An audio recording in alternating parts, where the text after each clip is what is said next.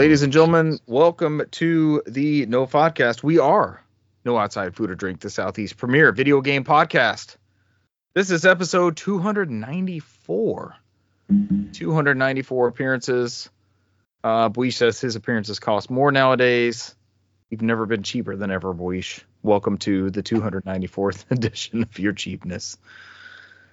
Um...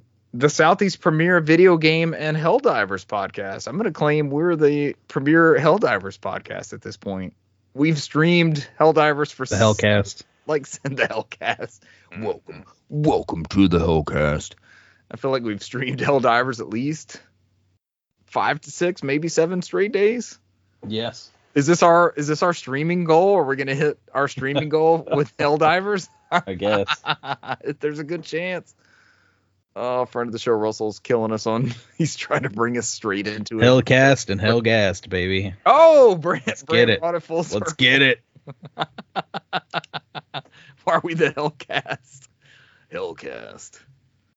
Uh, we'll, we'll also stream Ride to Hell. Um, I don't know, what are some other ones that have Hell in the title? Uh, Hellblade. Hellblade. Senua's Sacrifice, yeah. We got a Hellblade two coming out. Wasn't there a P S three game like Ride to Hell or Damnation Hell's Ride or something? Yeah. Like a, it's a critical darling. It's not a critical darling. It's a, a terrible classic. game. It's a terrible yeah. game. I heard so it's bad. Yeah. I think we'll stick with Hellgast. Tonight's PlayStation layoffs. What a horrible way to start the news. Okay. Buish says no, no F O D divers. So might be pretty good too. No outside food or drink divers, or is that no outside food or drink ivers? That's pretty good too. Uh, new unofficial three D S application? Question mark. More compatibility coming to PlayStation V R two. What does that mean? Backwards compatibility? Oh, that's our U N. That's our U N for back. No, Brant spoilers. That's our says thumbs up. And new Pokemon Legends game announced, amongst other things.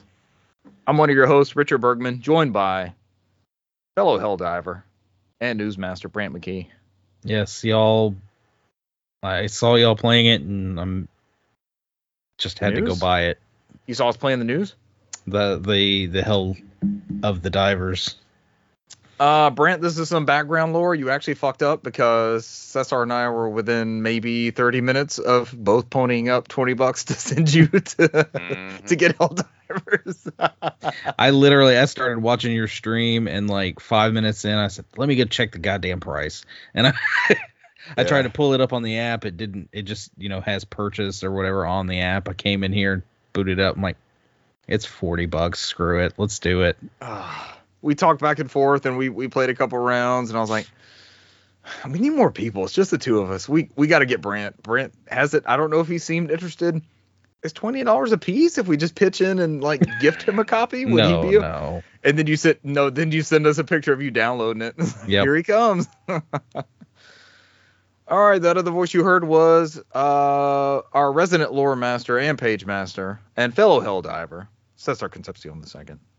I'm getting ready to buy uh, Battlefront, so on P S five. Oh shoot! Oh shit! Yeah. Here we go. All right. Uh, when is our when is our discount run out? Because uh, well, I think it, it's you got until the day before release. I think it's ten percent off right now, so it's like thirty-one forty-nine instead of thirty-four ninety-nine.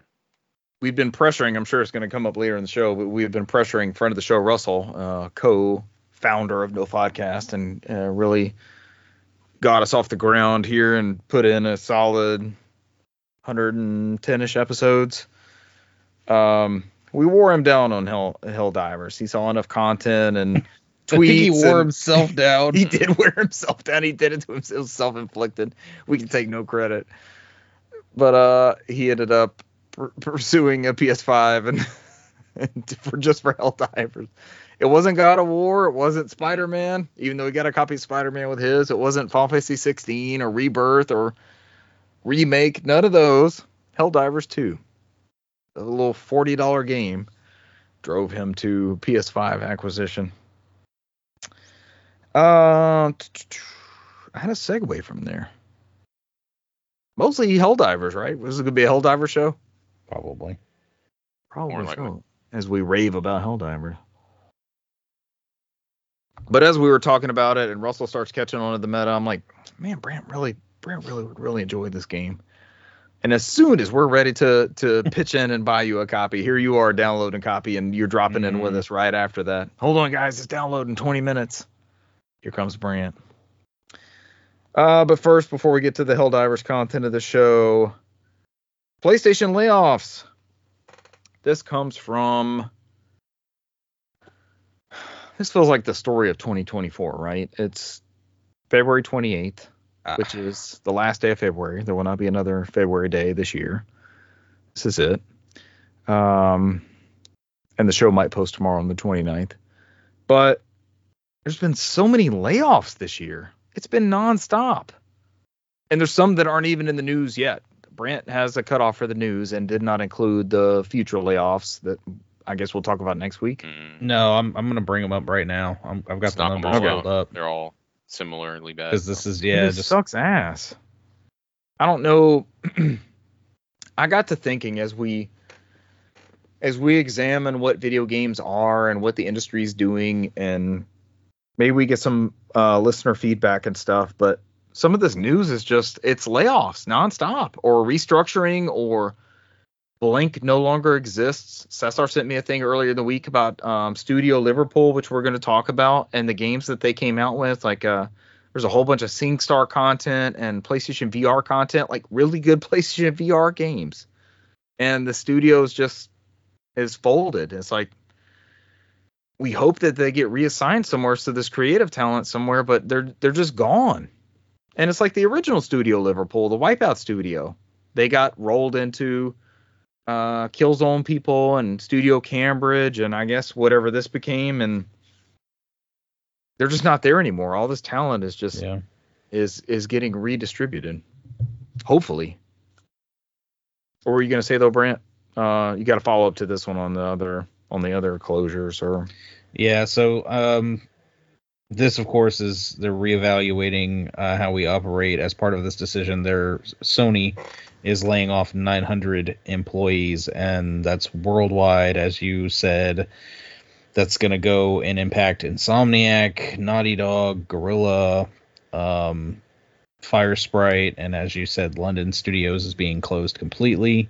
Yeah. Um, the news broke just a few hours ago uh, about E A is laying yep. off some seven hundred Um, employees company-wide, or almost seven hundred, like five percent including um, including Marcus Leto's studio, who was uh he was a Halo co-founder, and he went on to do he was doing a Battlefield thing for E A.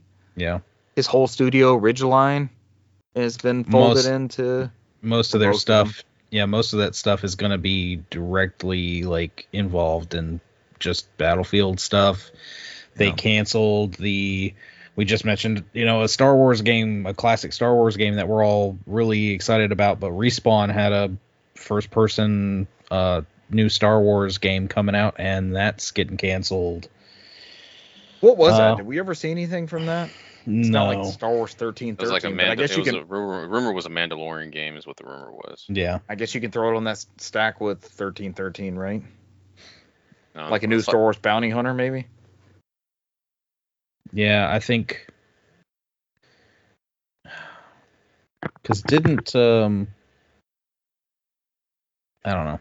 I, th- I think that was basically what that old thirteen thirteen game got kind of morphed into. It, it got canceled, and I think they, they used that. Con- yeah, I think they used yeah. that concept to start this game. But uh, and then earlier this week or over the weekend, I think it was. Let me see. Yeah, the twenty-sixth. Um, that Supermassive Games laid off about uh, ninety uh, people. And those Is that the, the people. Until Dawn people? Yeah, that's the... They got um, a new game coming out. It's a remake of Until Dawn. Mm-hmm. It's not good. No, not Supermassive. They're not doing that game. Not Supermassive? Yeah, they, what is Supermassive? The they Dark got, Pictures, they got, They're the Until Dawn people, but the remake is not being done yeah. by them. Yeah, the remake, the remake is, yeah. Super Supermassive got bought by somebody else instead of Sony, remember? I forgot who they got bought by. Right, that's why they were doing Man of Medan and all that other stuff. The Dark Pictures anthology. Uh, yeah, they got bought by Nordisk Film, which is like a sure movie type industry type thing. They make films. Okay. That makes sense for their content, right? That's what F M V should have been thirty years ago. Back to this original article. PlayStation Studios boss Herman Hulst has said the platform holder is reevaluating how we operate, quote, as part of its decision to lay off nine hundred employees worldwide. On Tuesday, Sony Interactive Entertainment announced a round of layoffs across its development studios, including Insomniac and Naughty Dog in the U S and Guerrilla and Fire Sprite in the U K. PlayStation's London studio will close entirely. Uh, Insomniac, I know, made a note about it today that they it seemed unexpected on Insomniac's side from the way that tweet was quoted. Commenting on the news, Hulse confirmed that the layoffs have also resulted in the cancellation of unnamed game projects, which almost certainly includes London Studios' online co-op game set in a Fantasy London, which is kind of their jam. Getaway. Uh, what was the getaway game? Blood and Truth for P S V R? Yeah, Blood and Truth. Yeah. Quote, our goal at PlayStation Studios has always been to make the best games for PlayStation fans, and our global community of studios represent some of the most creative and talented teams within the gaming industry, Hulst wrote. PlayStation five is in its fourth year. That seems crazy. And we are at a stage where we need to step back and look at what our business needs. At the same time, our industry has experienced continuing and fundamental change, which affects how we all create and play games. Delivering the immersive, narrative-driven stories that PlayStation Studios is known for at the quality bar that we aspire to requires a reevaluation of how we operate. Oh, coming from a place that likes the re term, the reevaluation kind of sticks out to me. Uh, continuing his quote, delivering and sustaining social online experiences, allowing its PlayStation gamers to explore our worlds in different ways, as well as launching games on additional devices such as P C and mobile, requires a different approach and different resources. He continued. I'm not going to finish this quote. No. Blah, well, blah, I mean, blah, blah, blah, blah, blah, blah. We were talking about it last week, how they were, you know, their stocks went down, their margins are, are yeah. you know, not where they want them. And they were looking at things to do, reevaluate and try and get, rein everybody in and uh, cut cut these costs where they can, and obviously this is what they've decided is what they can do is is cut costs by laying off people. And I don't know if that comes from I hate, I hate that that's the solution. It's I know, but I don't know if that comes from hate. the same area of how the tech industry as a whole saw all this bloat like through the right before and right during the pandemic. And everybody just kept hiring people, and they right. Uh, so this is like the countermeasure. Yeah, t- had too many people that you know, and it just at this point everybody's kind of reevaluating and go, wait a minute, why do we why do we have ten you know twenty people all doing this one thing when reassess? You know, yeah. Yeah, there's a, there's a lot of uncertainty in the game industry because that's what was the other thing that E A came out and said. They said that they uh, were moving away from uh, licensed I P, so yep. Star Wars was canceled. Yep. And somebody had mentioned that's concerning for somebody who just announced they're making a Black Panther and Iron Man game, which is also their licensed I P, which I guess would make sense why Disney spent all that money to invest in Epic Games with their for their licensed I Ps. Yeah.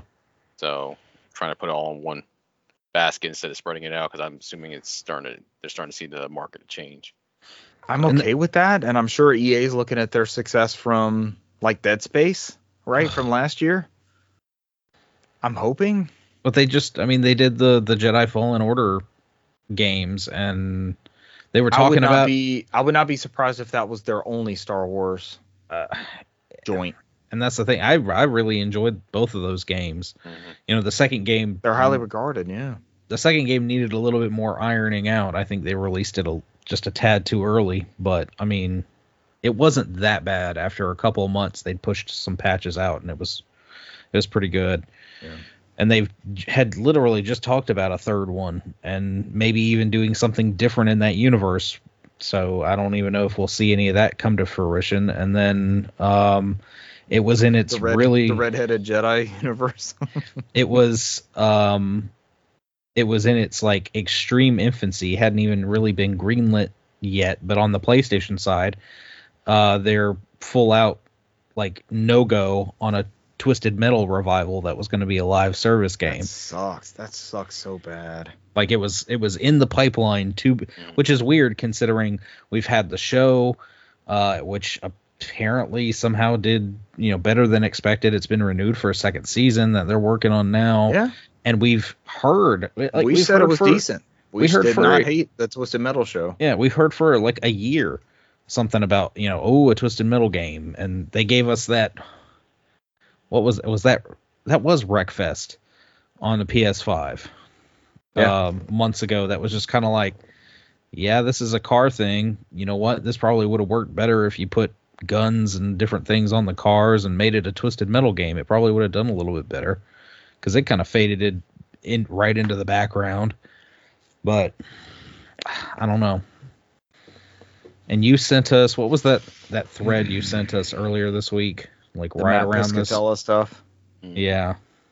That was the most... That was the most honest and clear summary of where gaming is these days. And I, I know we've talked about it before. Cesar's brought up, like, it, it's the top two or three live service games that rise to the top, and there's yeah. no there's no middle area or separation. Like, it's it's just, it, it either succeeds, and it's one of those two or three, or it's nothing. So it's Fortnite, it's Apex Legends, and it's Warzone. And there's but, no, there's uh, maybe Halo Infinite with the backing of Microsoft is kind of a middle ground, but it's not, it's not in those top ones. Mm-hmm. Yeah, but you have Any, stuff that rise, rise and fall, like Destiny and all that stuff, because Destiny was hot when it came out, and yeah. it's been yeah. for the last several years, it seems. And now anyway, we're getting it for PlayStation Plus. I guess we'll but, talk about that next week. But yeah, yeah. Brant, Brant mentioned, I mean, the part of this is course correction from the pandemic, because I mean, if you go like. Like where I work at, they show a lot at C N B C. Right now, there's a lot, not just gaming, there's a lot of companies laying off right now. There's a lot. A lot. There are. Yeah. So it's not, not just, just a, it's and not, tech tech is a is a micro example. It's a it's a microcosm of that correction. I mean, I know we're a gaming podcast, we're probably gonna hit that a little bit more on, on that part of that thing, but that's not the only thing that's getting cut. Right. Because I mean, you uh, what was it? Uh, I can I'll cut through here because we already know that Microsoft cut nineteen hundred positions. They had a uh, high. High-value fintech startup Brex laid off twenty percent of its staff. eBay slashed one thousand jobs, nine percent of this workforce. Amazon has limited hundreds of positions. A thousand people. Video, M G M, a thousand people. Studios, Think of Twitch, a thousand people that you know that are and, losing their jobs. Audible. And then Amazon was a huge one because, you know, Twitch, uh, they're they're killing Twitch in uh, South Korea. They said it was too expensive. So a lot of those streamers out there are trying to figure out how to make their money because they were making money off Twitch in South Korea, and they can't do it anymore. They're They're pulling out. We talked uh, about Twitch a couple weeks ago, I think, and then now there's news about TwitchCon coming up this year, and it feels it just feels off to look forward to whatever TwitchCon is going to bring or celebrate streamers, and then you're laying off all these people that are not they're not just on the Twitch end of bringing in the revenue, they're part of that content creation and talent acquisition and all the other roles that are, well, I mean, this, are rolled this, up into making that Twitch engine go. That C E O of Twitch has said that the deal, the days of those deals where they used to do the exclusive deals and all that stuff is gone. They don't do that anymore. So what does that mean? Uh, uh, cause are I think we... Kick, Kick right now is very big on it. And like, all right, I know the streamer is a great personality, so I'll make him exclusive to Kick. But uh, Should Twitch we be is on like, Kick? Uh, like the Twitch C E O is like, they've, He kind of alluded that they lost more money to Amazon, and they're kind of like putting up with them. He said the days for them of like trying to sign a big personality on Twitch to pull in viewers, to hope that you can distribute those viewers from that one big personality to other people on that platform, it's done for them. They so, so it. now, so now the personality supporting the platform is equivalent to the game supporting the platform. Platform, right? You have to have a ninja associated with your Fortnite to be the Fortnite associated with the platform. I mean, it seems that's like more a, like that's not a good business model. It seems like more and more of them, like Pokemon and, and Ninja are, are streaming across multiple services, kind of like how mm-hmm. we're doing now. They they're not tearing up anywhere because they're trying doing, to get, make sure they're doing. trying to make sure they get their footprint out to as many people as they can as well. Right. So like like I was saying earlier, and we already talked about Unity. Unity laid off twenty-five percent of their yep. staff. Uh, Discord laid off seventeen percent of their workforce. I mean, I can go on. It just keeps going and going. Uh, Facebook laid off twenty thousand jobs. Uh, twenty thousand. twenty thousand people. Yep. And then it's not. They said it's not just tech. Uh, it's not just. It's not just tech. It's a uh, Citigroup. Citigroup, the bank, cut ten percent of the workforce. Levi Strauss, ten percent of the workforce. Paramount became the, the media brand. Citibank got a bailout ten years ago. I have no pity or any sympathy for anything so, for Citibank. I do it for the employees, not for the corporation. But yeah, so like it goes on and on. So I mean, it's always the the saddest thing is the the quickest way to uh, save money is always cut labor. So yeah. It's not the and, most uh, unique or smart way of doing it, but it's always the one. Unfortunately, when you're a shareholder, to report values to your shareholders, that's the quickest way to do it. Unfortunately, so. And did, did y'all see the Reddit uh, thing going around where Jim Ryan was at uh, the oh, Liverpool yeah. studio? Yeah, mm-hmm. it was, he was over there. Is he Jim was, Ryan is Jim Ryan losing any money? I know Jim he's Ryan, leaving, but is he losing what, any money? What's funny was that uh, it's no. not funny, but what's interesting was that him and Herman were the ones that announced the cuts. So it's like he's out the door. He's like, all right, we're cutting these. Yeah, people. He's gone. Yeah, and as he goes and visits and shakes hands yeah. and kisses babies. So they're they're yeah. like, hey man, do this one last favor for us and announce this bad news so that that you can be the, the poster child for this. So he's like, whatever, man. He's gonna be out in any ways. He's probably got a retirement plan and all that stuff. He's like, yeah, sure. That's a that's a corporation lesson. Cesar has mentioned many, many, many, many times over the many years of this podcast. These are companies. They're out to make money, and that's not just the consumer end. That's also the employee end, and yeah. that's the worst part of this. Uh, like the many- people. As many jobs as I work on corporations, and I've worked a lot of them where they explain to us, and they reiterate to us in every meetings, and I'm sure, Richard, you've been in some of them because you've been in retail, that how everything they do is for the shareholders. So yeah. it's like, well, you know, toughen up. You, you're, the person next to you may not be here next week. So yeah, it's part of the the chaos. So. Or being told, like, you're a Nintendo store. There are way more Nintendo sales at this location than any others in the district, so this is how we're going to reorganize everything. And you have experience saying the otherwise, but the numbers to the higher ups say yep. uh, skewed across their numbers and their metrics and their districts or whatever. This is this is what works here. So, yeah, like I said before, I know we're a gaming podcast with all the gaming stuff on there, but it, this is indicative of what the the market is going right now. It, it seems like a lot of it's course correction from the pandemic, from what a lot of people are saying, because it's like what Brant mentioned. Then the pandemic happened. A lot of people were home. There was a lot of games played. Gaming was growing. Now, and as Brent mentioned before, uh, people don't have as much money to spend on leisure activities. So they're picking and choosing. They're going out more. There's, I mean, the movie industry is getting hurt too because streaming has killed the movie industry because its its releases are staggered. staggered. So, you know, not everybody goes to the movie theaters. I mean, for economical reasons. I mean, you have whole families. It's cheaper to wait for it to come to streaming. Sometimes it comes to streaming too quickly. You physical media is on its way out because before there was a standard. You, it was always six months after the movie was in the movie theaters, you get on physical media, and then sometime after that, it would be streaming along the same times. And all that whole thing has been changed. So you have a lot of these big budget movies that used to make billions of dollars. Now, some a lot of it is that um, some of their content is dropped because they hit a machine where they're just pumping out the same thing over and over again, and people are catching on. But some of this stuff is not, you know, making money like it used to. So you have the movie industry that's trying to reform, uh, like reformat. Um, they've been doing it a little bit before the gaming one, but the gaming one seems to be doing the same thing. Where you see the gaming doing a lot of uh, safe sequels, safe remakes. Uh, I mean, I mean, how many times we're gonna see Candyman in a freaking movie theater? How many times they're gonna sit there and do a reimagining in that movie? So I'm like, so it's like it's you know they're like oh you know and, and even that's starting to burn out because like the last. The, Fast and the Furious, Fast X, the tenth Fast and the Furious movie is finally, that series is finally starting to lose steam, not make money. They didn't make the budget on that one. They got one more movie to finish out that whole saga. God damn it, Paul Walker. So, so like I said, you know, it's people are, it, like I said, it's, it's it's interesting now for entertainment because it's like I said, you know, a lot of more people are being choosy on that stuff and taking advantage of the streaming thing. And I'm sure the streaming services on gaming consoles are not making it any easier with some of these uh, games because there's a lot of people out there now saying, eh, I'll yeah. wait till it comes to Game Pass, you know, and they, they they let it flow out their mind. So, I mean, you know, there's, and they don't, you know, there's stuff that they would have uh, bought day one. GameStop, so, or GameStop. Game Pass has been good and bad in certain regards, yeah. right? So, I mean, it's the same thing with streaming. You know, people do the exact same thing. Ah, yeah. the, the Marvels, I didn't hear good things about the Marvels. I'll just wait till it comes to Disney Plus. You know what I mean? Shoot, so me and like, Richard so, were talking today about our subscription service. And is yeah. it even worth to be on the tier that we're on? So it's coming up, guys. Uh, middle of March, my PlayStation Plus runs out, and I'm looking. I'm honestly looking at Essential. I'm looking at the bottom tier of PlayStation Plus, and I yeah. need an argument stating it's worth it for me to have something otherwise. And I don't have it there yet, and that's. I mean, that's my decision, but I'll bring that up later on, but I don't, it's, it's not there yet. I don't have, I have access to all these other things, all these other things that keep coming out. I still have those. That's not for me. I'm not saying that's not, I'm, I'm the outlier. Nine out of ten people, it's going to benefit probably, but I have, I still have access to those. It's just, do I want to have a P S three hooked up and play Sly Cooper two on P S three? Or do I want to have the convenience of streaming it? I mean, it's, it's easier for you. Cause I mean, really, you can only stream that on what, a P S five? Yeah, I don't some, even some get it with P S four. The portal. I got yeah. the app on my P C. I can stream yeah. it on my P C, and that's where you're stuck at. I mean, you have those three uh, platforms.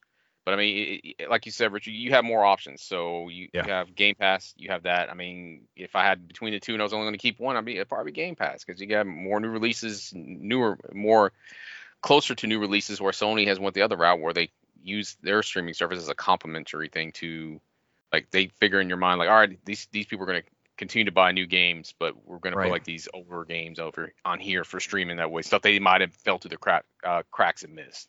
And they, Sony's taken the approach of they how they've done their movies, and they said it before because Sony's been like that with their movies and how they uh, drip feed that content at certain times for maximum profits. You know, and then you know Microsoft's trying to set a standard, so they're you know they putting all their eggs in a basket up front. So, yeah. and for the most part, these companies cut deals with both. Like, uh, is it Tales of Arise just came to both, just came mm-hmm. to PlayStation? Um, yeah. Yep. It's like, okay, if I had one or the other, maybe I would be in a bind. But if I have both, I don't know. If I just have Game Pass, I'm definitely going to get Tales of Arise. Do I want the possible integration of the haptic feedback on the P S five DualSense? Like, that's that's the stuff you start having to compare. Yeah, the only thing with that PlayStation Premium was like last month. It was a bunch of Tails games, so it's like if they, yeah. it was a bunch at once. So if you're a big fan of Tails games, I have access to those Tails games. I have access to those Tails games, but I'm an out again. Nine times out of ten, yeah. you don't. Uh, and I want to jump back to what Cesar was talking about with the streaming and across multiple industries and things like that. So think of it as a big giant ship, and when something happens, uh, there's an iceberg in front of the ship. The ship has to do this course correction. So you have this giant wheel turning, trying to turn the ship, and the ship turns very slowly in this course correction.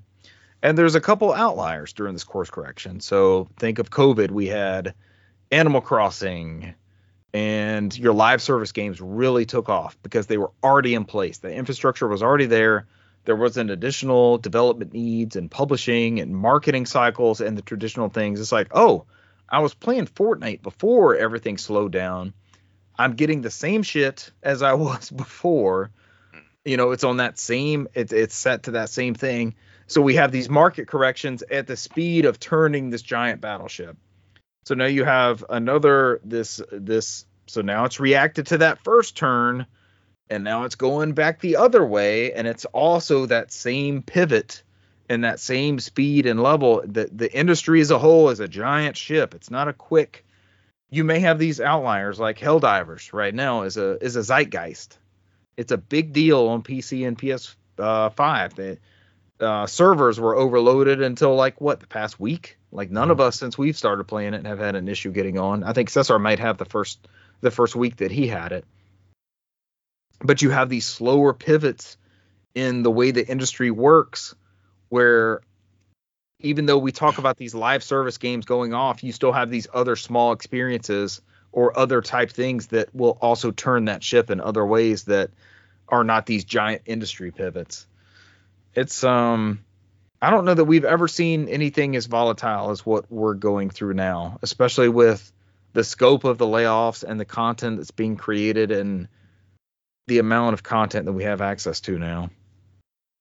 It's weird. I don't I don't know that we're doing this show in the same format in two or three years from now where we discuss this type of news. I don't I don't know that we're still going in that same direction. It's not what it used to be. It's just not. I don't know where we are in a couple of years. But I would have said yeah. that two or three years ago. I don't know. All of a sudden, we're not meeting in person. This podcast was done one hundred fifteen times, I think, in a row in person around one microphone. And then one week, the state of Georgia said, no, you cannot get together. And we had to devise this. And we've, we've done th- nothing but yeah. this since. So it's that's when the ship turned very rapidly in another direction, and we had to we had to figure out something else. And um we're able to do that because this is a this is still, despite everyone joining us and and being part of our fandom, and we are very appreciative of you, but this doesn't pay the bills. We still pay to host the podcast, and we are receiving no money off of our our content here so far. I hate to throw that out there, but you know, we have to decide based off of that, and uh, that's where we are.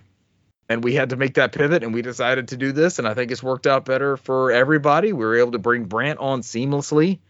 I would love to be face-to-face with Brant, do a podcast over a microphone and such, but that's uh, that's not worked out the way things the way things happen now. But we've been able to bring Brant on seamlessly, so there's mm-hmm.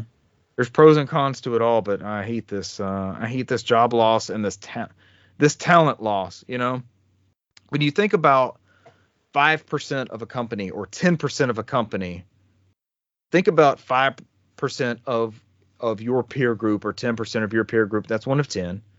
And that's one person that would have a, a great idea or um, an awesome contribution that's not something that the other ninety percent would have come up with that that would be able to impact that that thought process or that creative that creative process. And that sucks when you lose that that amount and and they're not driving the decisions. You don't know what that you don't know what that end product is like, and that's where the uncertainty, and of course you don't want those people unemployed. Hopefully those artists and creative minds will find other opportunities, but uh. with everybody cutting down, it's, it's difficult. It's gonna it's gonna be weird. I mean, it's gonna be some stagnation in the in the game yeah. industry for real. Because I mean, who's gonna go to school or learn anything with gaming if you is so the market's so bad for a job right now? Yeah. So I mean, you it's you run the risk of you know losing original ideas and stuff like that. I mean, you may have the hope that you got more indies come through, but I mean, some of those are failing and closing up shop. So yeah. not many, but I would I would foresee more and more of it happening. So. And it's impossible to track. Like uh, Sony transferring the P S four six S to P S five. The P S five is outpacing the P S four, right? Mm-hmm. Would you say the P S five library exclusive library is outpacing the P S four exclusive library at this point? It's no. nowhere close. It's not. I mean, and even the P S three that struggled so bad, you're nowhere near the creativity and I P output and, and things like that of that console, right? And I love... Mm-hmm. I love the backwards compatibility of the Series X and the one hundred twenty frames per second Halo versions that I've been playing, and that's been my Call of Duty box and things like that. But it's it's been nothing like the first three years of three sixty or even the Xbox One. That part sucks. Is it successful? Yeah. Am I playing games on it just as much as the other ones? Yeah. Are the libraries that I can trot out and say, hey, this is a reason you need one of these two boxes? Not really. We're in a weird state. Uh, we see, we'll, we'll see more remakes come through. I mean, that's what worked for Sony before. That's why they're kind of going through it again. It's funny, but you know, they did they out. did that. They did that with the P S three, the P S four. Remember, like all those yes. games those people missed. They're like it was easy money. Same thing with the Wii U to Switch. Easy yeah. money. So. Yep. No one bought Mario Brothers. Nobody brought or Mario Brothers Wii U. Nobody brought bought Pikmin three. So it was it was easy to port those games. So what's uh, going to be interesting is how Nintendo jumps from Switch to the next console, because they're not going to have that little pitfall of straight out content like they used to. So Nintendo's been immune to most of these points that we're making a conversation about, right? For now, so far, for now, yeah, first party. It's the it's it's it's the whole difficulty of this next generation's handling from the previous generation to the next one. They haven't done it yet. So I gotta say, uh, Brant said, "Be right back. Bathroom break." I don't know that he has ever done this in the history of being on the podcast. I don't know mm. if he's ever ducked out for a bathroom trip. Godspeed, Brant. Uh, next news article, three D S Virtual Boy emulation gives you three D without the headaches. This comes from Damian McFadden at Time Extension. I've read a bunch of their stuff. I don't know if we've done a lot of their news. A Virtual Boy emulator has just been released for the Nintendo three D S, and it runs all officially licensed games at full speed. This is good news for three D S owners. I have a MetaQuest two, and this has been available for quite some time. Not this exact same emulator, but it's pretty flawless on the Quest two. Developed by at Skyflugel, Red Viper can be installed on hacked three D S consoles and allows you to experience the console's three D effect without having to stoop over a table or get a headache.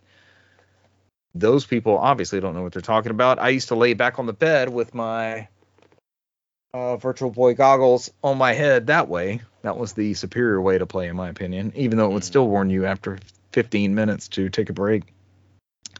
Uh, quote, three D is supported. You can change the color, and the right D-pad can be controlled via the touchscreen or via the face buttons, with the Virtual Boy's face buttons being on the touchscreen, says the developer. New three D S C-Stick is mapped to the right D-pad. Circle Pad Pro should be possible, but I haven't looked into it. Said all consumers of the Circle Pad Pro, except for probably myself and Cesar buying Metal Gear Solid three Snake Eater three D. I'm still there, sealed. I'm looking at it right now. Your Circle Pad Pro or Snake Eater? Snake Eater. It's a good version of Snake Eater. Played that one. It's good. I think I, I bought a digital copy before the okay. store shut down as well. Yeah, do that one then. Keep your copy sealed. No, I've played it already. I've, I bought I bought the digital copy and played it. So. It's good. That's... You get to crowd and shoot, crouch and shoot. That is a major advantage of that version of Snake Eater. Released in nineteen ninety-five, the Virtual Boy is one of Nintendo's most infamous flops. Created by Gunpei Yokoi, father of Game and Watch, and the Game Boy, it employs this parallax effect to create the illusion of depth. This is achieved using a pair of linear arrays, one for each of the player's eyes, and oscillating mirrors. Soon after release, players complained of headaches and the fact that the device had to be placed on a table, causing neck pain. I just ruled that out. Lay back on the bed, you cowards, and put the goggles on your face. Less than a million units of the Virtual Boy were sold, and Nintendo discontinued it in nineteen ninety-six after less than a year of sales. I have two. Only one is complete with the stand and all that sort of stuff, so... Any other method of playing the Virtual Boy is better than trying to track down original hardware, because there just aren't that many. And there's only thirty-two games in the library, I think, across all regions, including Atlas's Jack Brothers. Uh, the very first Wario Land. Was it called Wario Land, or was it called Wario Game Boy or Wario Virtual Boy? The first Wario Land was on Game Boy. What is that game called? That Wario game is very, very good for Virtual Boy. There's Super Mario or Mario Brothers Clash, which has um. Cesar, I know you loved Mario Brothers Wonder. You remember where you could switch between like the pipes in the foreground and the background? That was in that Mario Brothers Clash for Virtual Boy. There's Nestor's Bowling, Tolero Boxer. It's just called Virtual Boy Wario Land. That's Virtual Boy Wario Land. Uh, the very first Mario Tennis ever was on Virtual Boy, and is a very, very, very good Mario Tennis game. Uh, hopefully, I haven't looked at this emulator a lot. I know the one on Quest will let you change the colors scheme, so you don't have to you don't have to stay in the red and black, uh, which is comforting to just do grayscale. Like I played that Wario Land game on Quest two and grayscale, and that was way more comfortable than the red and black. Yeah, this does a full array of colors and. Ah, can also be kind of stuff. Can be also played on even the original three D S. It's not held back by any of the models or anything. The new three D S. Yeah. So check that out if your three D S is modded, and maybe by this point we should all have modded three D Ss. Uh, somebody tell me about this PlayStation V R two compatibility and why we may be getting one soon. As in, that's our purchasing. Cesar, Cesar glances at the screen. I don't know. No, I mean, I'm not. I'm still not buying it. Same. I'm closer than I was before. No, I'm it still depends. Not close. If it, I need if a price it, drop. If it, if it if it integrates with Steam, that, that changes. I got a good bit of V R games in Steam. That changes everything. But there's Same. no confirmation that it's going to integrate with Steam or work for every Steam game. So. Right. Right. Uh. So no, I, I don't think so. Uh, Sony has confirmed that, and this is from uh, V G C, Tom Ivan, uh, has confirmed it's currently testing PlayStation V R two compatibility with P C. Company aims to enable players to connect their P S V R two headsets to P C later this year in order to get, to access more games. Thus, you get a justification to purchase that headset. Um, they they hope to make the support available in twenty twenty-four. Uh, they kind of dropped this news uh, right when they announced some uh, P S V R two games that came out that same day and coming mm-hmm. soon, which was uh, Wizard's Dark Time Brotherhood and Arizona Sunshine two D L C. And then later would be Little Cities, Wanderer, and Zombie Army V R. Um, they mentioned in here, October, Sony Interactive Entertainment Senior Vice President and Head of Global Marketing, Eric LaPelle, described V R as a meaningful business for the company, but one that has yet to reach its potential. So it seems like they want to treat it as a platform, but I think I mentioned to this before to Richard that it seems like this is going the way the Vita, or we already lost the studio in London who... yeah. primarily did V R in the last couple of years and hadn't done a V R game since probably twenty nineteen, which was, I think, the Blood and Money. Uh, so mm-hmm. whatever they've been doing has been canceled since, and it does not seem like there's anything from their first-party studios. They're going to go to, to V R, and it seems like with these cuts and realignment of uh, their money, that doesn't seem like they're going to be pouring that much more into it. So, as well as third-party support, it's not been there because we what was it Rec Room is not going to port their copies over. They yep. didn't see a need to, so. What what do you do? You know, I mean, if you can sell more by making this compatible with P C, increase you know increase sales, and you hope that the developers will come back to the console, or if they can put it on uh, P C and Steam and make it work there pretty well, you, I guess you figure that maybe the developers will just port it over more easily to PlayStation five. So yeah, and of I course, guess, this, I guess that's what I'm thinking. What their aim is. So. This thing is still like five hundred fifty dollars, which is. Yeah, it can be cheaper than some of the other headsets, but also there's GameStop had it on sale like right after this news. It was like three hundred fifty dollars, yeah. I think. Yeah. For close, close, close. Yeah. yeah, the refurb. Yeah, imported to note. But I mean, if you can get a MetaQuest two or something, I mean, they're they are not this expensive, and they're fully self-contained. So the only concern is I think uh, the MetaQuest does have a P C link, but it's not that great. On uh, P C gaming. So like I said, this would this would change things depending on how if it interacts like kind of like the uh, the Steam V R or the H T C ones that they uh, Steam has officially supported, then I think that would probably help it a lot. Because you might see a lot of people that's like, well, if I can use this on a PlayStation also, uh, and I might just buy this one and pay the extra one hundred dollars because I think it's still one hundred dollars more expensive than the H T C ones they have with Steam. So. So it's all about it's all about value and stuff like that. So I guess that's what they're trying to show here. Value proposition. As consumers, that's what we have, right? I mean, at this point, you know, that's what people are shopping based off. So I mean, it's like you guys mentioned before, there's more and more conversations about people. It's all here at work, man. Streaming services about what to get rid of. So I mean, it's I, we're, I was laughing about it yesterday because they were like. Netflix is raising their prices again. I was like, damn, you just replaced it. It raised them like six months ago. So I was like, mm-hmm. at that point, it's it's there's a lot of exclusive anime on Netflix, but I'm like, ah. I was like, I, I don't know, man. And then I use a V P N for my Netflix, uh, which I'm probably not supposed to, and get even more anime, and, which they surprisingly put in English subtitle over there. So I was like, I, I really don't really need Crunchyroll, but you know, because a lot of that stuff's on Netflix in Japan. So yeah. And then subtitled in English, but um, neither here or there. But uh. Yeah, I mean, that value stuff is starting to drop it, drop itself. And like I was getting ready to get rid of Disney Plus, but then they just licensed five exclusive anime uh, only available on Disney Plus. Um, they're mm-hmm. starting to uptick their thing and go against Crunchyroll. So they got a lot of good stuff on there, like uh, Go Go Loser Ranger is exclusive to Disney Plus. And I like the quintuplets, and this is from the same author. You know, I'm looking forward to it. And that's his next big work. So not not to advocate for it, but I mean, there's always the eye patch. And the high seas. Uh, I, I laugh because they're uh, looking to cut those streaming services. Like my coworker at work always makes that joke. He's like, he said, uh, if it's not on Crunchyroll, he's like, oh, he's always doing like this. Oh, yeah, so walking around. He said, if it's not on Crunchyroll, he's like, I, I said, I can't afford everything. He said, just put it all on Crunchyroll. And that's that's always our argument, right? Like we yeah. want to, we actually want to pay for a soundtrack to this game or. this limited content that was available for six months. Like, we, we want to be able to have access to that. And if we can't, we will find the means necessary yeah. to procure this. And, and obviously enjoy. we're not, we're not the anime podcast, but I mean, Cesar was talking about it and talking about how to try and find stuff that's exclusive to certain platforms. And then, you know, Sony, which owned Funimation, just bought Crunchyroll, and now they're kind of folding Funimation into Crunchyroll, and along with that, there's stuff that people legitimately owned a digital copy of or bought physical versions of the media, and it came with that downloadable code, so you could also have a digital version of it, and now those people are losing that digital entitlement to those to those things as well. So and and it's it's it's interesting because I think the C E O of Crunchyroll just mentioned that too. I read an article about that where he he's like, yeah,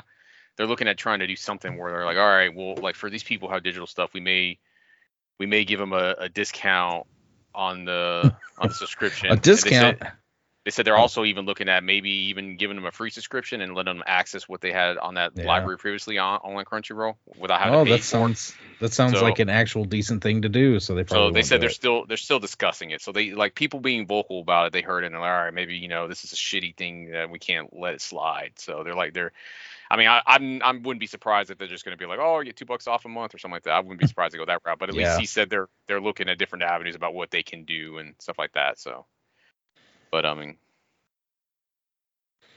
yeah, I mean That's it's like it I said, it's interesting time. So like I said. But yeah, I mean, th- going back to the PlayStation V R too. I mean, if this if this integrates with Steam, is what I'm waiting for. I mean, I'm not excited. I mean, I'm, I'm interested, but I'm not excited yet until it integrates with Steam. Yeah. I think it's one hundred percent worth it because I mean, I have a P C that can yeah. run V R games. I I, I didn't buy uh, an Index. That's what they call it, an Index on Steam, because they're they're pretty pricey. They're not as expensive as the V R two, but they're they're close. Um, but if it if it If it, it integrates with Steam, I, I I'd be willing to pay the price once for two different platforms. Yes. Yeah. That Absolutely. becomes a yeah. extreme value proposition. As Cesar's saying, if you were to get a similar spec'd P C headset specifically, it's a thousand dollars for a P C only for Steam. Yes. So if you can use this across Steam and the limited P S V R two support, I, I'm gonna say limited. Because of exclusives, and I would say the three of us deciding whether or not that's a value proposition for just the P S five to have a dedicated headset, that becomes a much stronger argument across two platforms versus one. I mean, they have they have yet to have a killer app on this console, and I like that's what I was telling when uh, earlier I was telling Brant. I mean, I, I, with the closure of these studios, I don't really see them doing any many V R games anymore. I see them doing like the Vita thing, where they're going to quietly just leave it to third party to keep that platform yeah. alive. So I guess it, and that's what I was telling the Brent earlier, was because if they plug it into P C, maybe it's easier to port it. Hey, this works on P C. It should just be as easy just to port it over to P S five. You know, we'll just get third party games that way. So, so we saw the we saw the Vita getting support pulled pretty fast. P S V R two doesn't seem to be having much better of a track record. Yeah, I mean, I, maybe worse. I mean, studio was it Studio London was the only one that was really doing it, and they're gone now. So I hate that. And even though it's like it's SingStar content and Blood and Truth and uh, what was it? PlayStation Worlds, PlayStation yeah. V R Worlds. That demo disc I sold myself. So I sold good. like three copies of PlayStation V R based off of that Worlds demo. When you put somebody in that V R headset and they've never experienced V R before, and you drop them down in that tank. Or that uh, cage, and you have the shark demo and the jellyfish. Ocean, yeah. You're not even doing anything. You're just looking around. You're you're in a three sixty swivel, and you're looking up and around, and you look straight down underneath you and behind you. Like, still, there's nothing in gaming that quite reaches what that what that demonstration shows. I think that's still a huge demonstration for V R and what it can do. And that's the, stu- the studio that brought you that just got eliminated. They're mm-hmm. gone. One of the most compelling arguments for a totally new style of interactive media. It's good. Uh, yeah, it's, it's, it's going to be interesting. it's going to be interesting because the next, like I said, with all this stuff changes happening, we're going to see a lot of those gas games are going to be canceled. A lot of them already are. I, I don't yeah. think there's going to be many left. I mean, I don't think we're, they're going to announce any more V R games. It's going to be a lot of uh, a lot of safe stuff. So, I mean, the and hopefully the new stuff will be more the double A stuff like Helldivers and uh, Prince of Persia. So, I mean, I, I see more, you know, people taking it's, smaller. It's got to be a rise of that, right? It's yeah. not. It's not the bottom tier that's not making anything, and it's not the one out of five hundred that makes it out of the triple A top tier.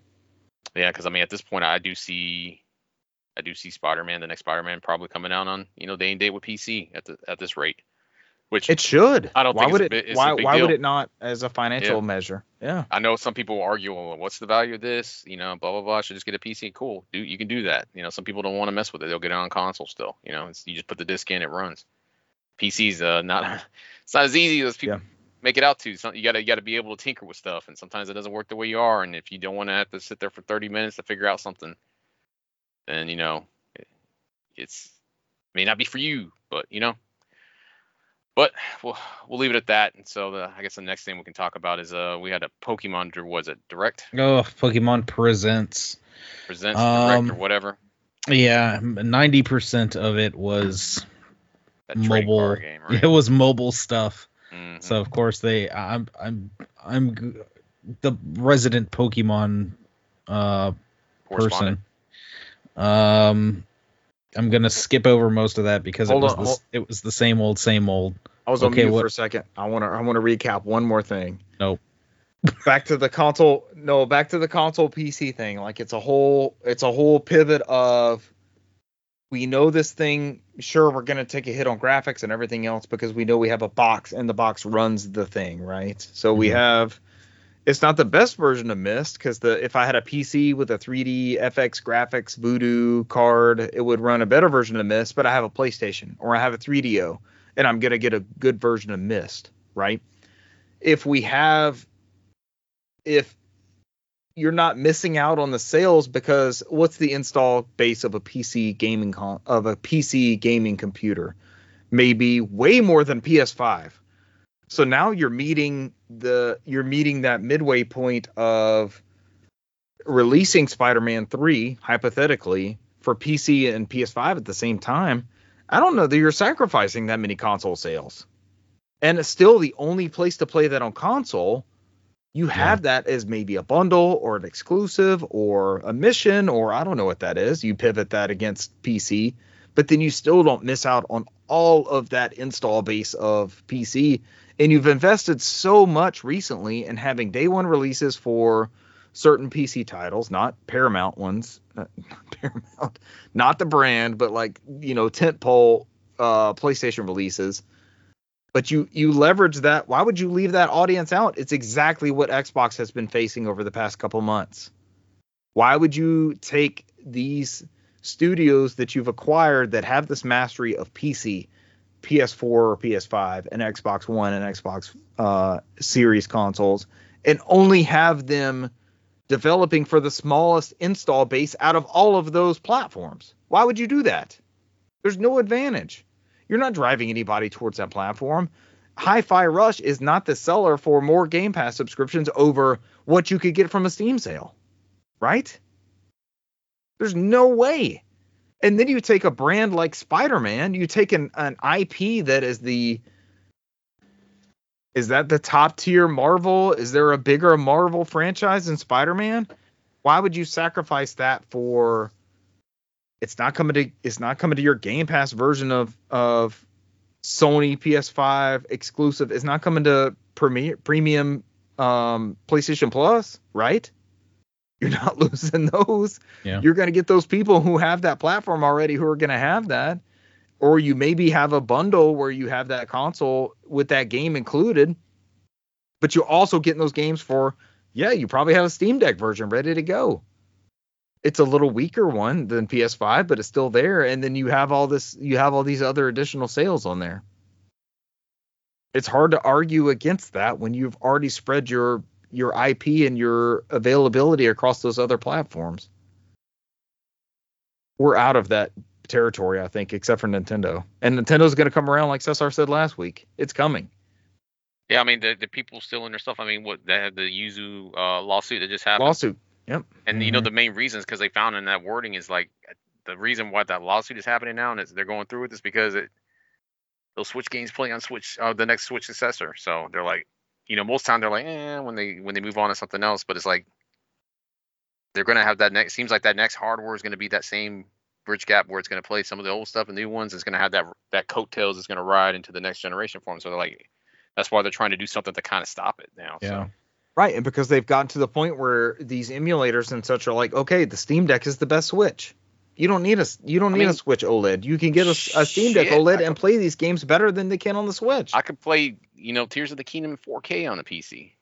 Yeah. So it's yep. like, yeah, I can play better than what I can get on the native the original hardware. Native. Yeah. Exactly. Of course. Speaking right, of Switch article. games that are going to run better on the Steam Deck. Uh, I, had re- I had to recap that. I had one more thought. I was like, we got to come back to this. It's not it's not quite done here. You are the captain. Oh, captain, my captain. Yeah, stand up on your desk.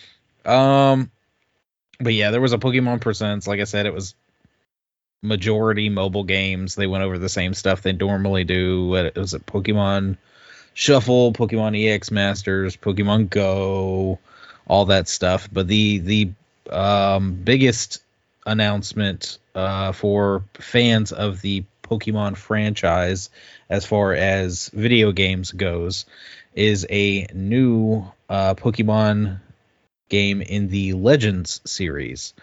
This is Pokemon Z A. Uh, Pokemon it will be Legends. Long- It will be annou- uh, it will be launching for Nintendo Switch uh, in twenty twenty-five. The release trailer description reads, "A what? I saw twenty twenty-five and I kept waiting for like another logo. Like, is this where they show us what the new no. Switch thing? They looks won't like? do that. They won't do that on a Game Freak Pokemon Company so, thing. On that note, they showed that like there was like a S thing at the end of it, like a rainbow looking S. That's that's the Mega Evolution symbol. I didn't know that. I said that I said that to a friend of the show, Buish. I was like, do you know what this logo is? Because I happen to think it may be the new Switch. It oh may be gosh. the new Switch logo. He's like, no. He sent me back the card. He's like, nah. You it's make Mega that like Evolution, a super, buddy. Yeah, you make that a Mega Evolution. Yeah, like they. Uh, I'm a Pokemon like they, noob. They lost. They lost. They lost it. They're like, oh, we let that sneak out. Oops. How can we let this? Yeah, out? they they wouldn't announce anything for their new console through one of their partners. So, um, but this the description for the trailer reads, because all they did was just pump out a trailer. There's not really any gameplay or anything as of yet, so it's. We'll know something probably a little later um, in the year or beginning of next year. They'll probably show some some more gameplay or something.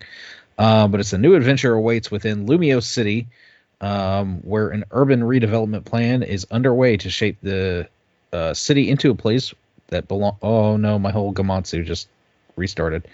It died. Uh, it Give well, Sal just- his ads. We love Sour Mono. It just re refreshed. Sorry about that. Uh, Shape the city into a place that belongs uh, to both people and Pokemon. Please look forward to seeing it for yourself.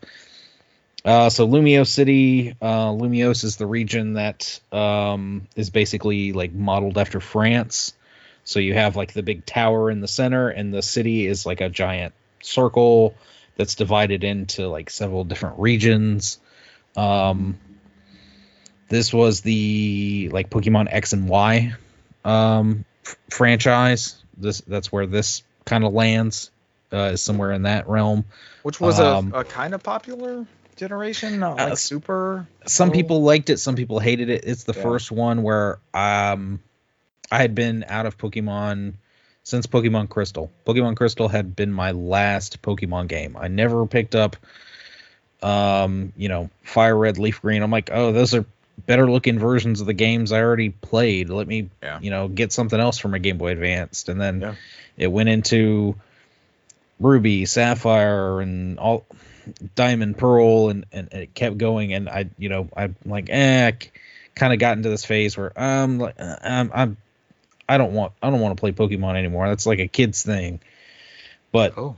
later, uh, Uh, when X and Y came around and I started seeing more and more from it, I was like, man, I really want to get back into that game. And it was one of those things where I got um, I got Y and the missus got X.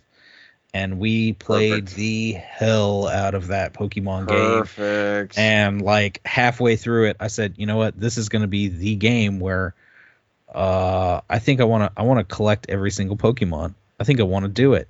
And I started going back and buying old Pokemon games and then back. figured yeah. out that there was like almost a thousand Pokemon. And uh, was like, what the hell did I get myself into? I had I had to do all sorts of things to finally fill out that entire Pokédex, um, but it was a damn good time. Um, so, Pokemon Z A. So you're I'm you're excited about see. this one. You like yeah, this I'm interested to see. And like you mentioned, it's, there's a little hint about uh, Mega Evolutions, which Mega yeah. Evolutions was their uh, kind of. Was it after this one? No, Mega Evolutions was in X and Y. It was okay. it was their it was their gimmick. The games on the three D S, they all had. Well, I guess I I guess it went back to like Black and White, because I think Black and White, the legendaries could like fuse together. Right. You had um. Uh, I don't I don't even remember, but the the three D S games starting there, they started doing these like big gimmicks. So first it was.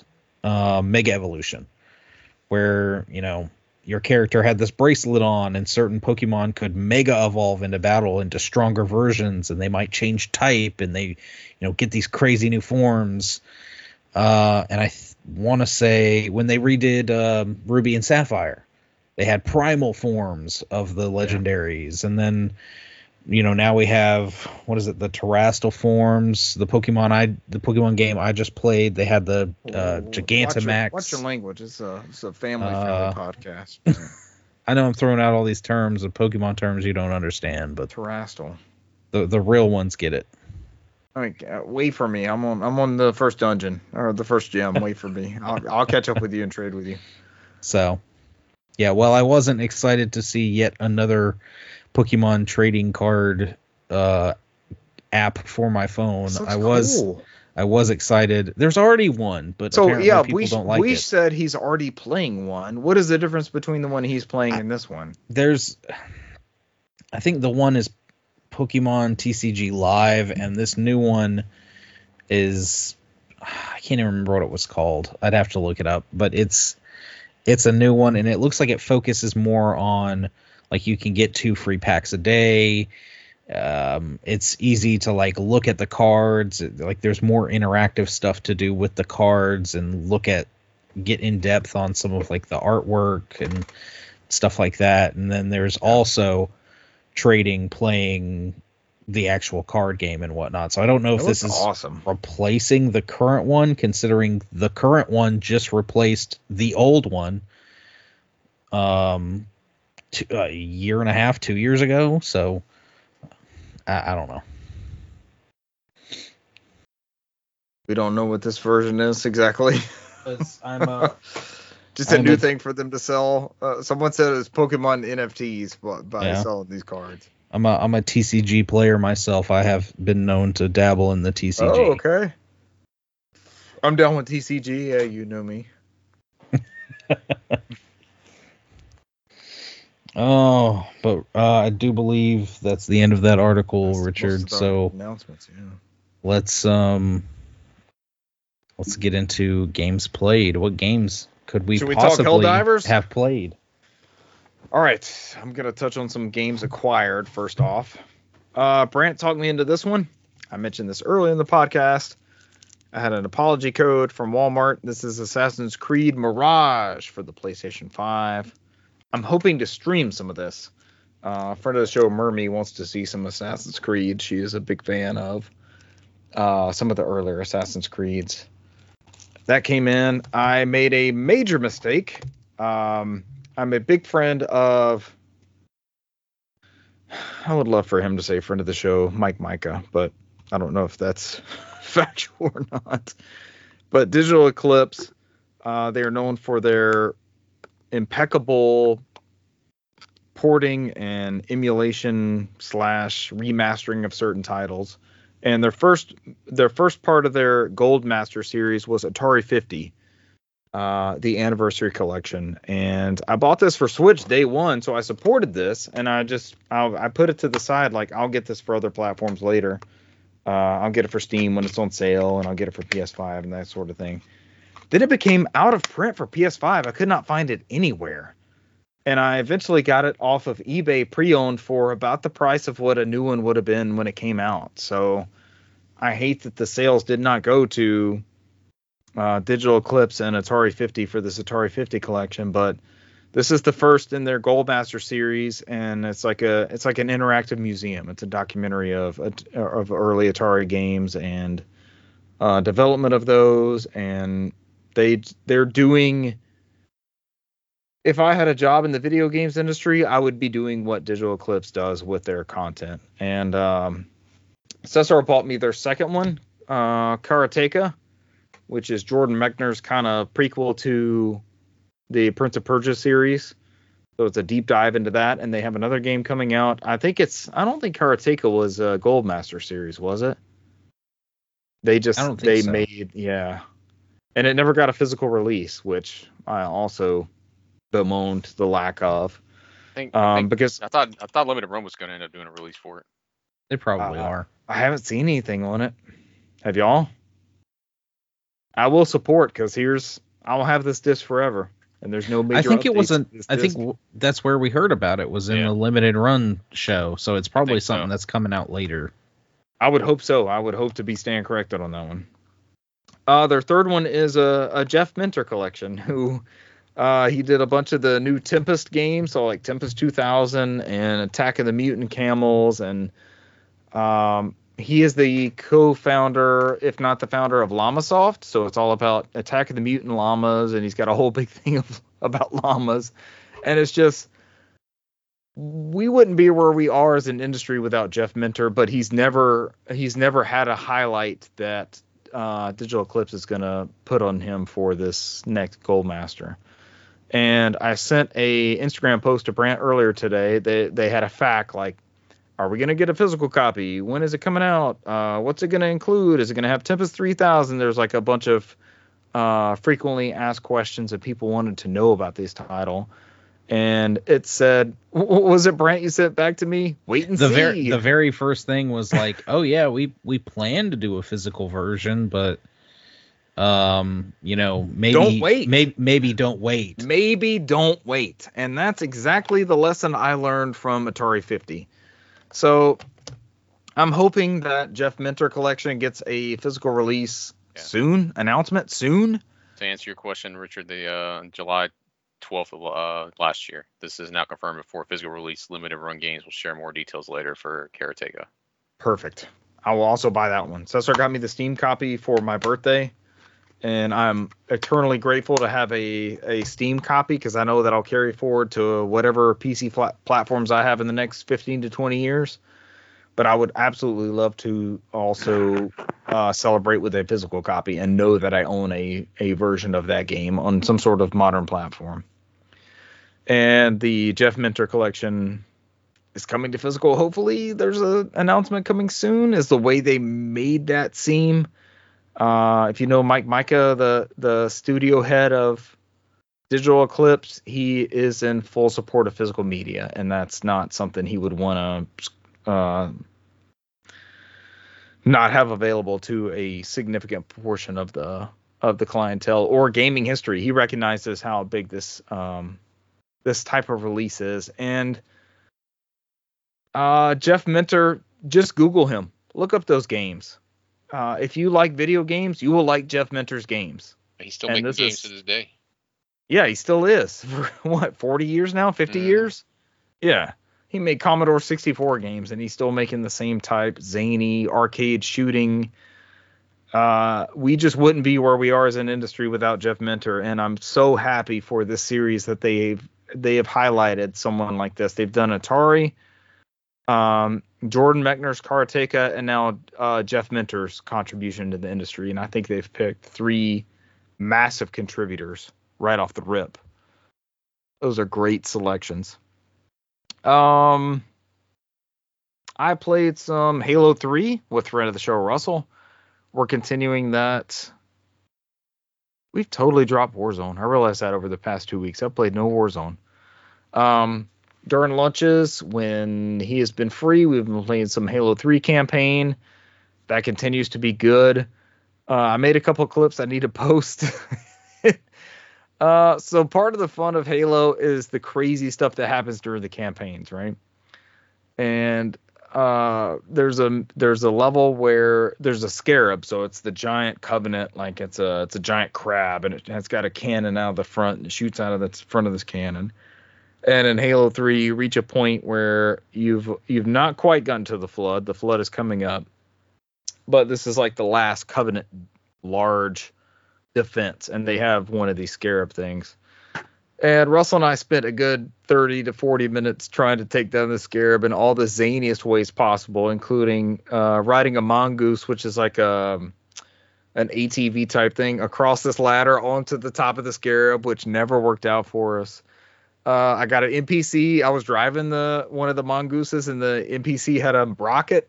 I was driving around the scarab, and we actually blew up uh, a wraith, which is the Covenant, like a big Covenant uh, tank type thing.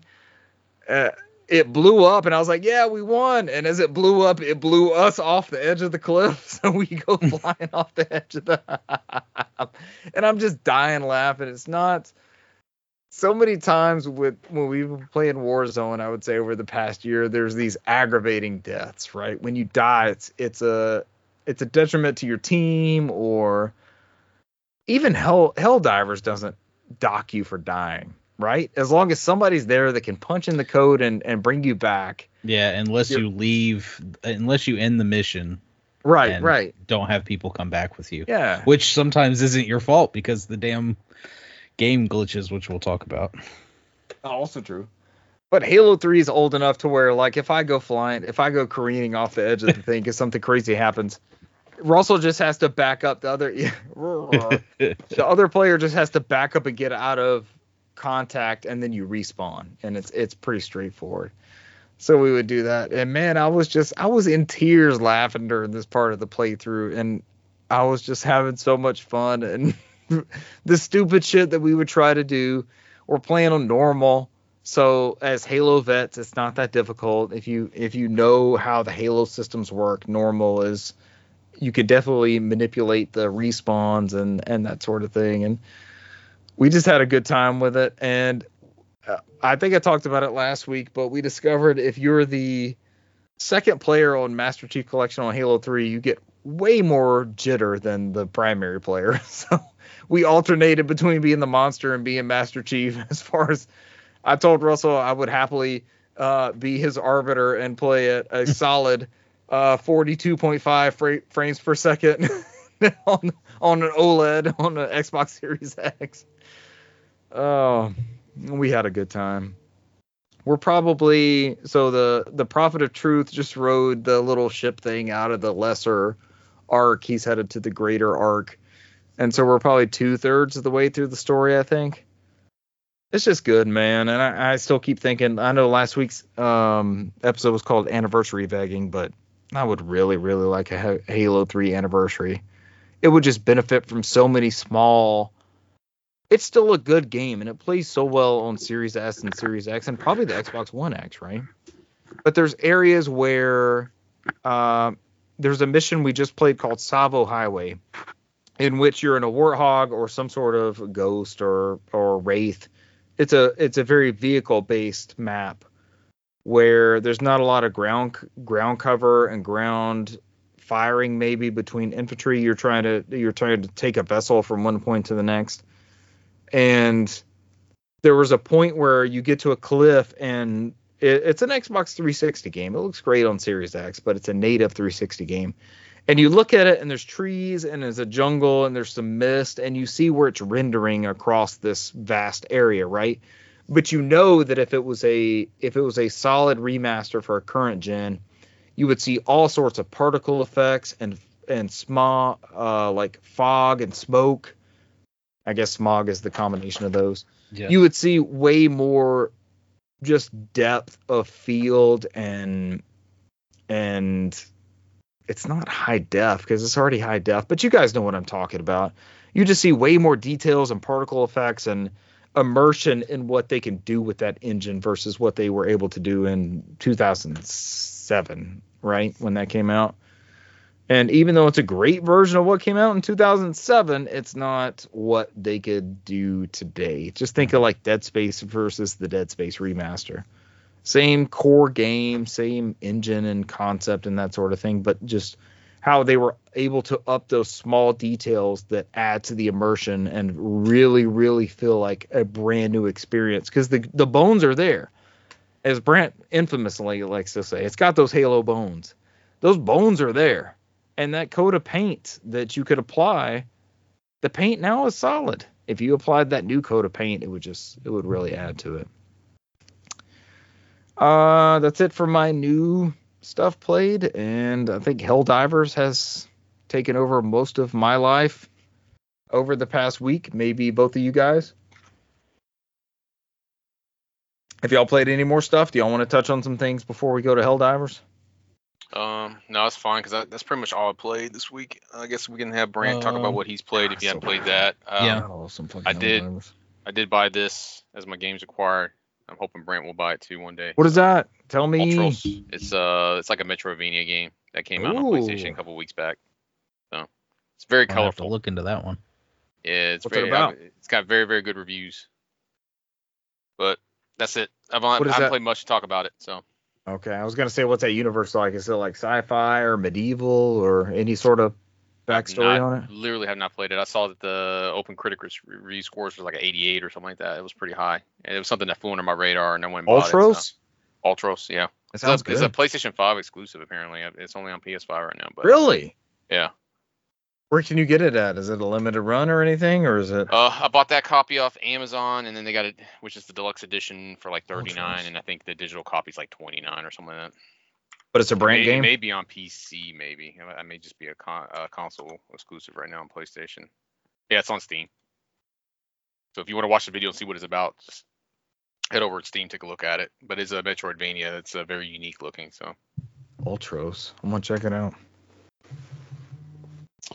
But uh, I, I feel I went ahead and bought it because not enough, really not enough people are talking about talking about it. And I've read nothing but great things about it. So it looks interesting. Yeah, we're gonna have to look this one up, Cesar. Oh yeah. Um, as far as stuff I've played, um, I did finish Pokemon Sword. Um. Which means I rolled credits. You beat it? I was almost, I was almost catching up with you. I was on the, I was on the first dungeon. Well, I rolled first credits. Gym. I haven't you, done. You, you can only make that joke once a year, man. So you already done uh, it like four times. It's not gonna work anymore. Yeah, I've, I've, twice I've, an episode. I uh, didn't do any of the post credits stuff, so don't worry, you can still cre- catch up. Um, what else? Uh, I did play, like I said last week. I got this My Hero One's Justice two in. Um, I can't fucking name it. Uh, My Hero Academia. I don't know. It's a weird it's naming weird. convention. I like you showed us um, from last week. Yeah, it's a standard. It's your standard, uh, like anime arena, fi- uh, arena fighter. Uh, uh, what was it? Cry. Was it Crytek or Cry or? Ah, I can't remember. Um, actually does there. I didn't see them on the back of this box at all because it just has Bandai Namco, but they did help um, develop this game. And there's like two fighters that are linked to actually beating the quote unquote like story mode. Um, the rest of the characters are all stuck behind a season pass kind of thing. Um,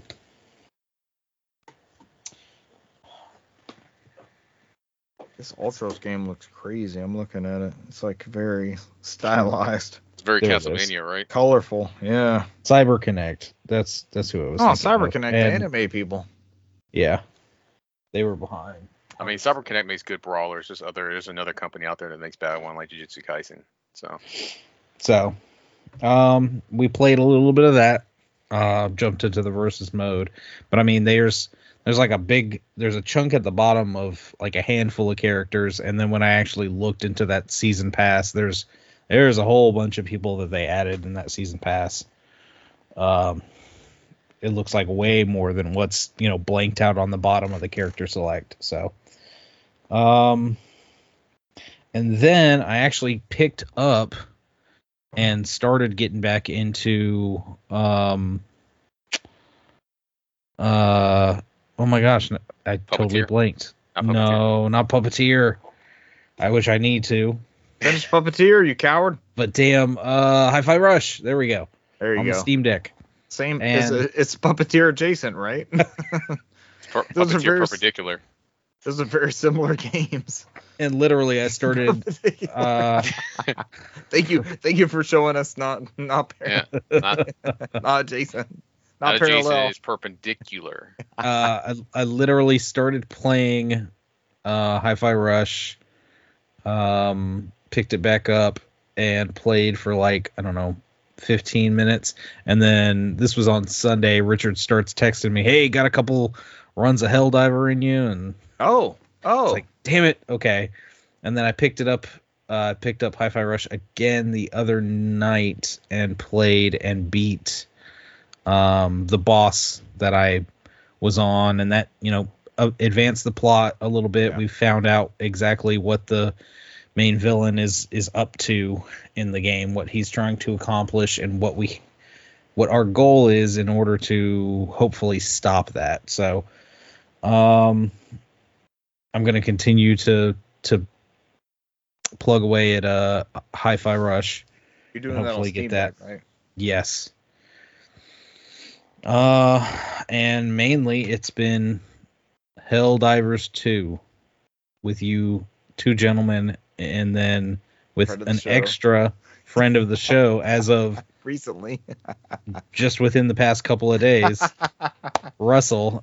He's the reason we didn't record last night. The mm-hmm. the show we played Helldivers instead. Mm-hmm. No, no. Clearly, y'all y'all kept passing the buck.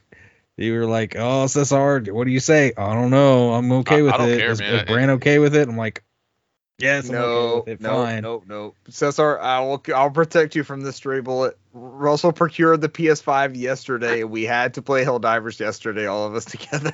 I'm not, I would not let Cesar take the straight bullets here. I, I don't care. Oh, we're all addicted to Helldivers.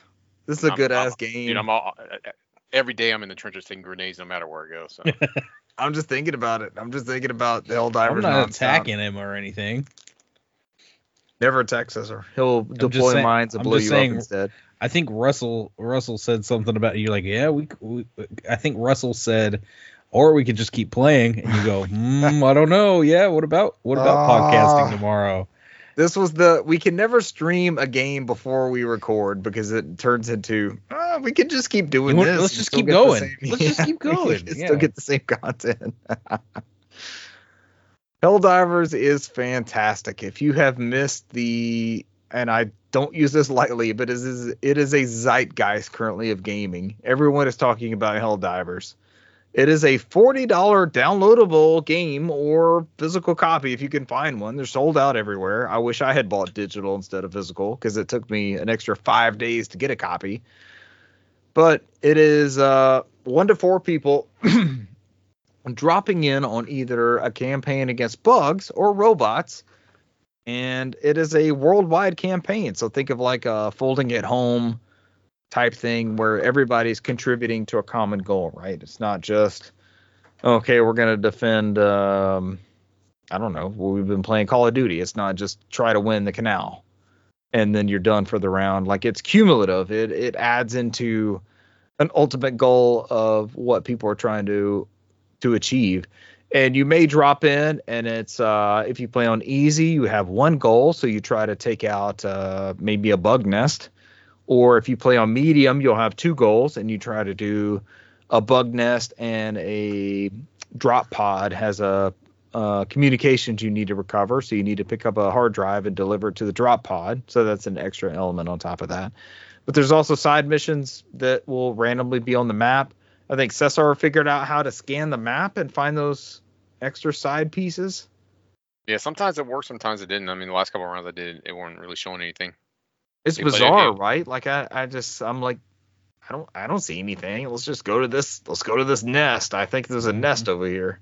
And that's the thing is like when we first started, because the game doesn't, it just drops you in.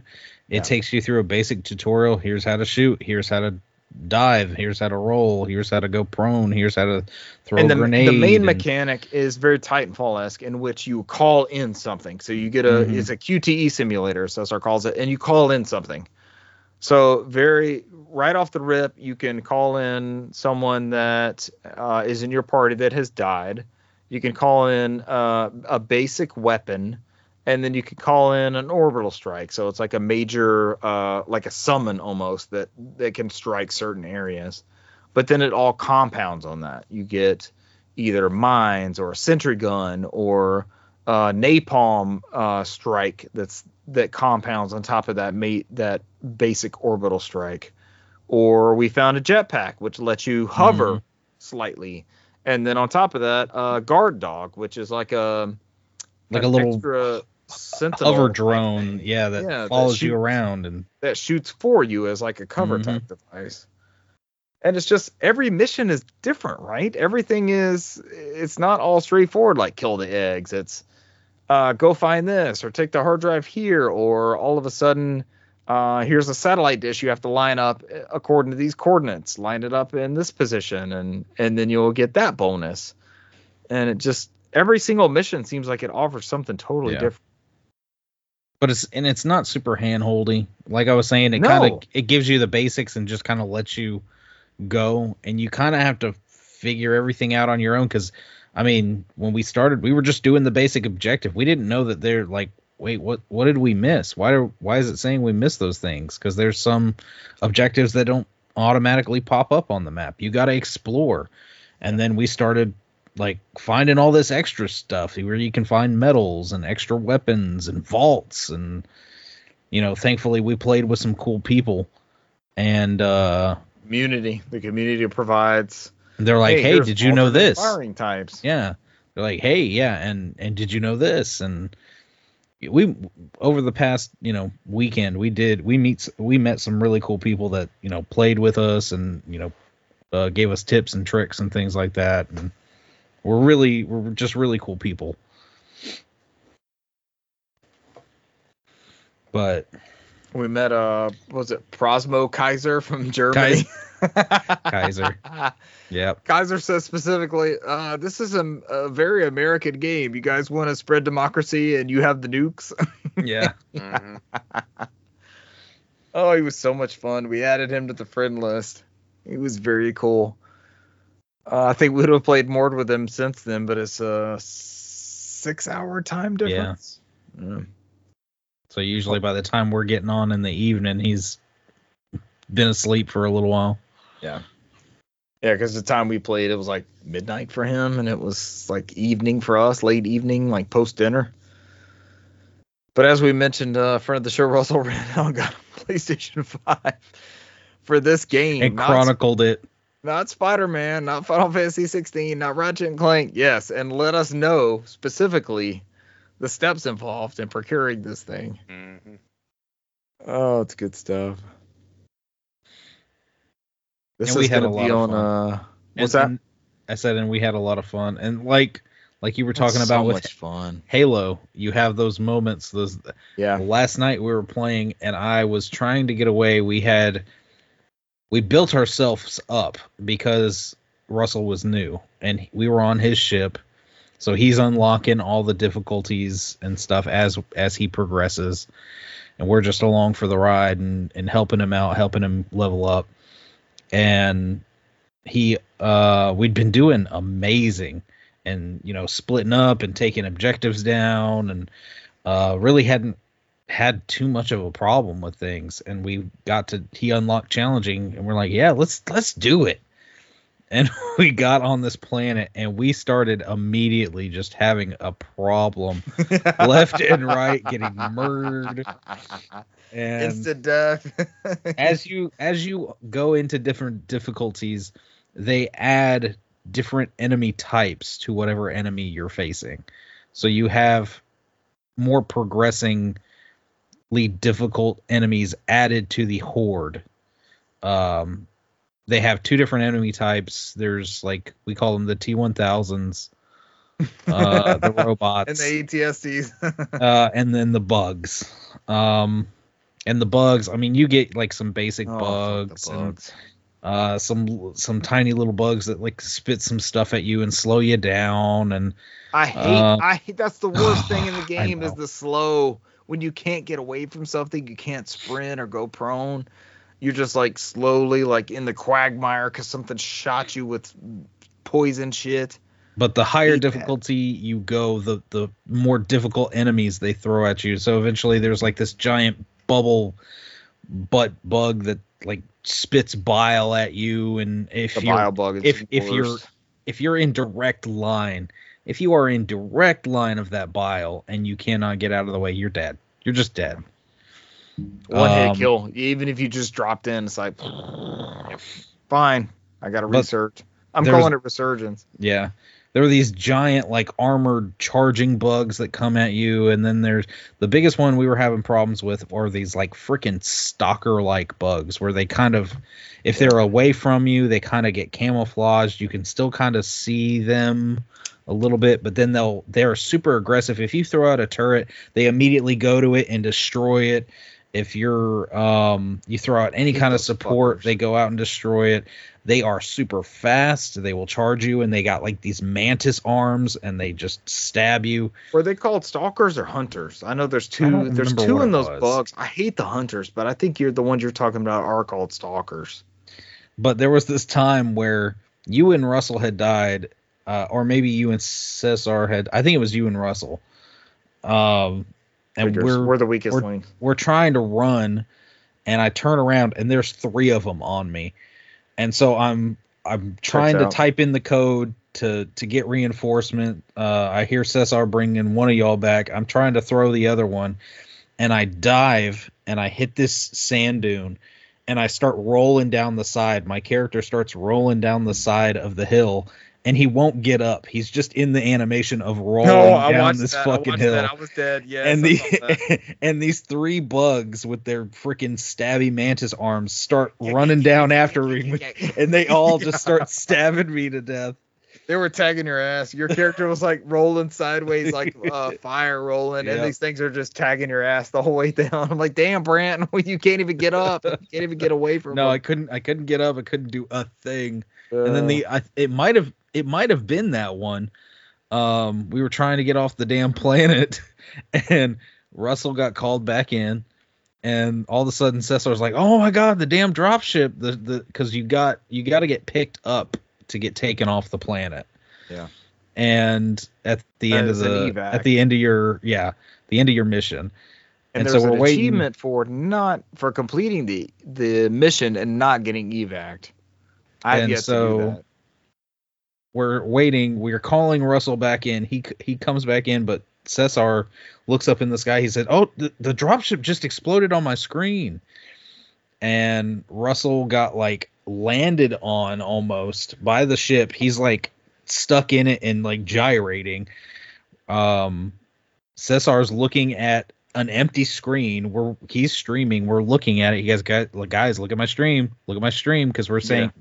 Get in the ship, man. Get in the ship. Me and Richard got in the ship, no problem. He goes, "There's no ship on my screen. Look at the stream." yeah. And they're literally where there's nothing running there. around. They're running around in circles. So Russell's just sitting there, like vibrating, gyrating in the in the ship, but he's not in it. The ship finally took off, and yeah. at the so bottom, we're, it we're said "not evac." Still. Yeah. And then when we when we got to the, the back to the ship, or Russell and Cesar are like off to the off side. To the like, side. There's some weird matchmaking still. Like we may not be not connecting to a server, but there's still some weird matchmaking involved. I feel like there's times where the three, specifically the three of us before Russell got on there, um, if I didn't back out and then come back in, we couldn't launch. Like it. it, it oh yeah, it wouldn't it, let me it in a couple needed times. Needed me to. And then I feel like as much as I've praised the PlayStation Portal, there was about a thirty-minute section where Cesar and I were trying to play together, and my Portal just and everything looked like it would work, but I, I could not play with Cesar. It didn't work. And I was like, fuck this. I, I've got thirty more minutes. I'm not fucking with this portal. I turned it off and I came down here to the P S five natively and I just connected to his game. It just worked.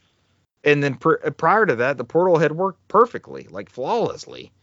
And he heard me through the microphone and we were impressed with the microphone capability on the portal. He's like, dude, I don't I don't know that you're not on the, the headset. It sounds like you're right there. And then all of a sudden, the next time we tried that, it just straight up did not work on the portal. Mm. Um, and I would get the two errors I would get is failed to connect and unable to connect. So between both trying to go through the Helldivers client and also the PlayStation, like the the overall ecosystem of PlayStation to just join a game, that also did not work. And also just invite to game. I could not invite Cesar to a game. Yeah. There have been yeah. several times where I've I've jumped in. Y- y'all said you were playing yeah. and I open up the menu. And it doesn't even show you guys online. Yeah. You either don't pop up at all, or it will say your name and offline. And I and you only show up in recent players.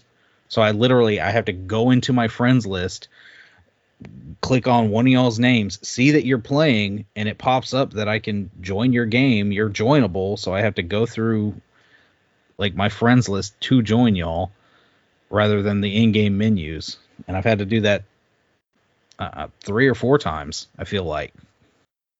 It seems like, for some reason, if I drop and you join and then I come in after that, we're good. It's like I'm the the weakest link or something. I, yeah. I don't know what the term is. It just doesn't work right. Helldivers two is a hell of a game. It sold at least one system that I know of and a PlayStation Plus subscription, which is the real moneymaker, right? Yep. We said he got uh, it for two months. Remember that. He hasn't fully committed yet. Uh, he's got a year that he's trying to iron out with uh, either Aniba or whoever he bought that uh, PlayStation Plus code through. But it's, I, I mean, I have to re-up too in, in the next couple weeks, at least to Essential to keep playing with everybody. It's good.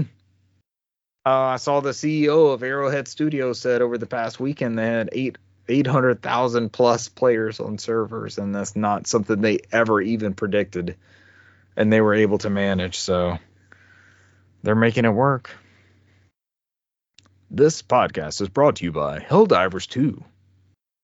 Um, I was uh, Buish, uh, friend of the show, Buish was talking about, well, maybe it'll come to PlayStation, uh, Xbox. And then the most recent time I booted the game, it did the whole Marvel Cinematic Universe PlayStation thing with like the yeah. spinning, the spinning triangle and circle. The PlayStation and Studios. Like, I'm like, I don't know about that. I mean, at least, at least not anytime soon, at least. Yeah, unless they unless they diversify and want to spread that out and use, you know.